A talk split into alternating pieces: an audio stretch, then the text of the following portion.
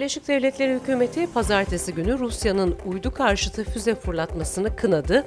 Uydu karşıtı silahlar stratejik veya taktik amaçlarla uyduları etkisiz hale getirmek veya yok etmek için tasarlanmış uzay silahları. Amerikan Dışişleri Sözcüsü bizden kilometrelerce yukarıda Uluslararası Uzay İstasyonu'nda Amerikalı astronotlar ve Rus kozmonotlar var. Rusların bugün 1500 parça izlenebilir yörünge enkazıyla yol açtıkları yalnızca bu astronotlar ve kozmonotlar için değil, tüm ulusların uyduları için risk oluşturuyor dedi. Beyaz Saray Pentagon'dansa Amerikan ordusunun Rusya'yı caydırmak için son yıllarda Avrupa'da yaptığı tatbikatların bir özetini ve her bir görevin gerekçesini sunmasını istedi. Biden yönetimi havada, karada ve denizdeki askeri operasyonların envanterini de çıkarıyor. Washington Post'ta yer alan ulusal güvenlik kategorisindeki habere göre üst düzey Biden yönetimi yetkilisi Beyaz Saray'ın Pentagon'dan faaliyetleri kısıtlamak amacıyla bilgi istemediğini söylüyor. Ancak bazı uzmanlar Avrupa'da Rusya karşıtı bazı misyonların kışkırtıcı hale geldiği ve yeniden değerlendirilmesi gerektiği yönündeki endişelerini dile getirmekte. Diğer taraftan Amerikan ordusunda üst düzey isimler Çin'in gerçekleştirdiği hipersonik füze denemelerine dair uyarılarını her fırsatta yenilemeyi sürdürüyor. Bu kez de Amerikan Genelkurmay Başkan Yardımcısı Çin'in yaz boyunca test ettiği hipersonik füzenin hedefe çok yaklaştığını, Çin'in bir gün Amerika'ya yönelik sürpriz bir nükleer saldırı başlatabilme yetisinde olabileceğini ifade etti. Çin ise yeniden kullanılabilir bir uzay aracı denediğini açıklamıştı. Pentagon raporu Çin'in 2030'a kadar bin nükleer savaş başlığına sahip olabileceğini öngörüyor. Dışişleri Bakanlığı'nın son verilerine göre Amerika'nın stoğunda 3750 nükleer savaş başlığı var ve bu da Çin'in bilinen 350 nükleer başlık stoğunun boyutunu gölgede bırakıyor. Nükleer silahların yayılmasının önlenmesi anlaşması uyarınca nükleere sahip devletler Amerika, Birleşik Krallık, Çin, Fransa ve Rusya. Nükleer silaha sahip bunun dışındaki diğer devletler ise Hindistan, Kuzey Kore ve Pakistan. Başkan Biden Perşembe günü yaptığı açıklamada ise Amerika'nın Pekin olimpiyatlarını diplomatik boykot etmeyi düşündüğünü doğruladı. Bu Washington'ın azınlık Müslümanlarına karşı soykırım olduğunu söylediği Uygur politikası da dahil olmak üzere Çin'in insan hakları sicilini protesto etmeyi amaçlıyor.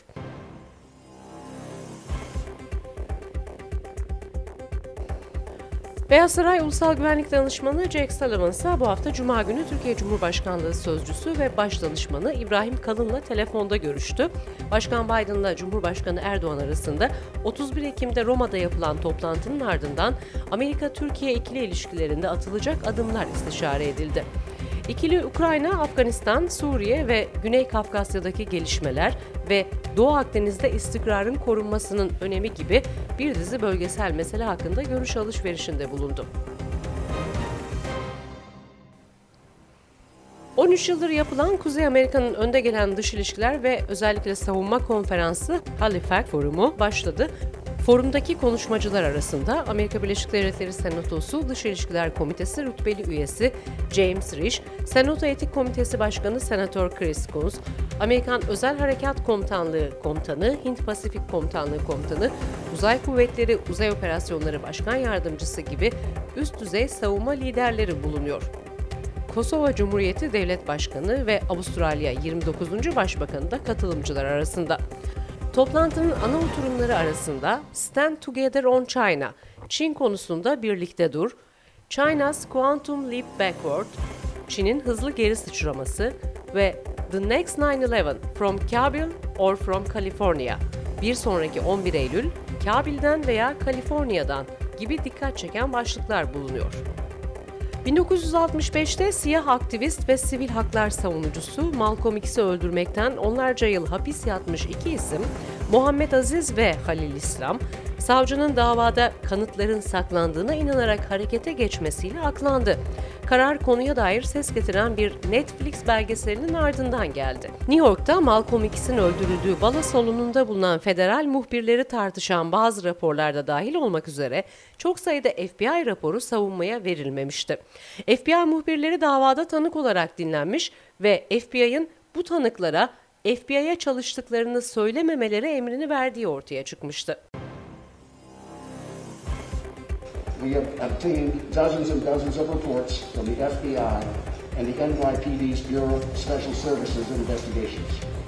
These records include FBI reports of witnesses who failed to identify Mr. Islam and who implicated other subjects and suspects.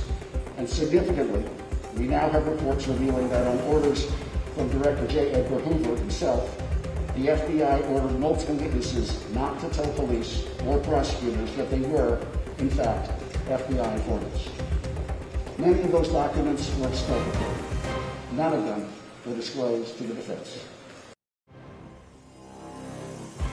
Dönemin FBI direktörü Edgar Hoover'ın Malcolm'un ölümünden bir yıl kadar önce Malcolm X için bir şey yapmak zorundayız dediği yazılı belge ortaya çıkmış ancak ölümünde devletin rolüne dair kanıt sunulamadığı sonucuna varılmıştı. Malcolm'un siyahları birleştirerek siyah milliyetçiliğini milisleştirebileceği gerekçesiyle illegal bir counterintelligence operasyonuna kurban gittiği düşünülüyor ve Hoover'ın adının FBI merkezlerinden çıkarılması isteniyor. Amerika Birleşik Devletleri Temsilciler Meclisi Demokratları aylarca süren çekişmeden sonra Başkan Biden'ın kapsamlı sosyal harcamalar ve iklim değişikliği yasasını geçirdi. Meclis yasayı 220'ye 213 oyla onayladı, sıra Senato'da. Senato'da ılımlı senatör Joe Manchin gibi isimlerin maliyet düşürme talepleriyle karşı karşıya kalınabilir. Bunun için Temsilciler Meclisi'nden Pelosi'nin harekete geçtiği biliniyor. Senato oylaması Demokratik Parti merkezcileri ile ilericileri arasında çözülmesi muhtemelen uzun sürebilecek yeni anlaşmazlıklara gebe. Amerikalılar için sosyal hizmetleri genişleten tasarı, iklim krizini hafifleterek sağlık hizmetlerine erişimi artırmayı ve ailelere çocuk yardımıyla okul öncesi eğitim desteği sağlamayı hedefliyor. Bu arada Washington Post doğum gününde Başkan Biden'ın ikinci dönem için yeniden başkanlığa yarışacağına dair bir habere yer verdi. Buna göre bu ay sanal bir bağış kampanyasında Biden küçük bir bağışçı gruba ikinci dönem için yarışmayı planladığını söyledi. Temsilciler Meclisi'nin Cumhuriyetçi üyesi Paul Gosar'ın Twitter'da yayınladığı bir buçuk dakikalık video hakkında mecliste kınama kararı alınmasına yol açtı. Videoda Gavsar'ın yüzünü taşıyan animasyonlu bir karakter, demokrat temsilci Ocasio-Cortez'e benzeyen bir karaktere saldırıyor, kimine göre ise öldürüyor. Gavsar'ın karakteri ardından havada uçarak Biden benzeri bir karaktere kılıçla saldırıyor. Gavsar videoyu ekibinin yaratıcılığını atıfla Twitter'da paylaştı. I rise today to address and reject the mischaracterization, accusations from many in this body that the cartoon from my office is dangerous or threatening. Şu anda 6 Ocak Kapitol İsyanı'nı araştırma komitesinde görevli Cumhuriyetçi temsilciler Liz Cheney ve Adam Kinzinger, Gauss'ı kınayan ve iki komite görevini elinden alan sansür kararının lehine oy kullandılar. Amerika'da 10 eyalet başsavcısından oluşan iki partili bir grup daha önce Facebook olarak bilinen Meta şirketi hakkında Instagram platformunun çocuklar ve gençler üzerindeki potansiyel zararlarına odaklanan bir soruşturma başlattı. Soruşturma eski Facebook çalışanı tarafından sızdırılan bir dizi dahili belge ve kapsamlı bir raporun ardından geldi. Belgelerden bazıları şirketin kendi araştırmacılarının dahi Instagram'ın genç kullanıcıların ruh sağlığına ve beden imajına zarar verebileceğini ve yeme bozuklukları gibi tehlikeli davranışları şiddetlendirebileceğini keşfettiğini göstermişti. Siyahi koşucu Ahmet Arbery'nin öldürülmesine karışan 3 beyaz adamın davasında 20'den fazla tanık ve müfettiş 10 gün boyunca kürsüye çıktı. Yargıç savunmanın hatalı yargılamaya ilişkin talebini reddetti. Avukatlar pazartesi günü kapanış tartışmalarına başlayacak. Arbery sanıklar tarafından araçlarıyla takip edildikten sonra Şubat 2020'de Georgia'da vurulmuştu.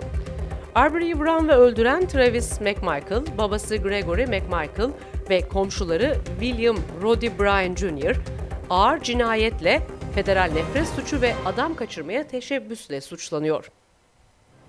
Ve geçen yaz George Floyd'un polis tarafından öldürülmesinin ardından Kenosha, Wisconsin'de çıkan olaylar sırasında iki kişiyi öldürmek ve bir kişiyi vurarak yaralamakla suçlanan genç Kyle Rittenhouse tüm suçlamalardan aklandı.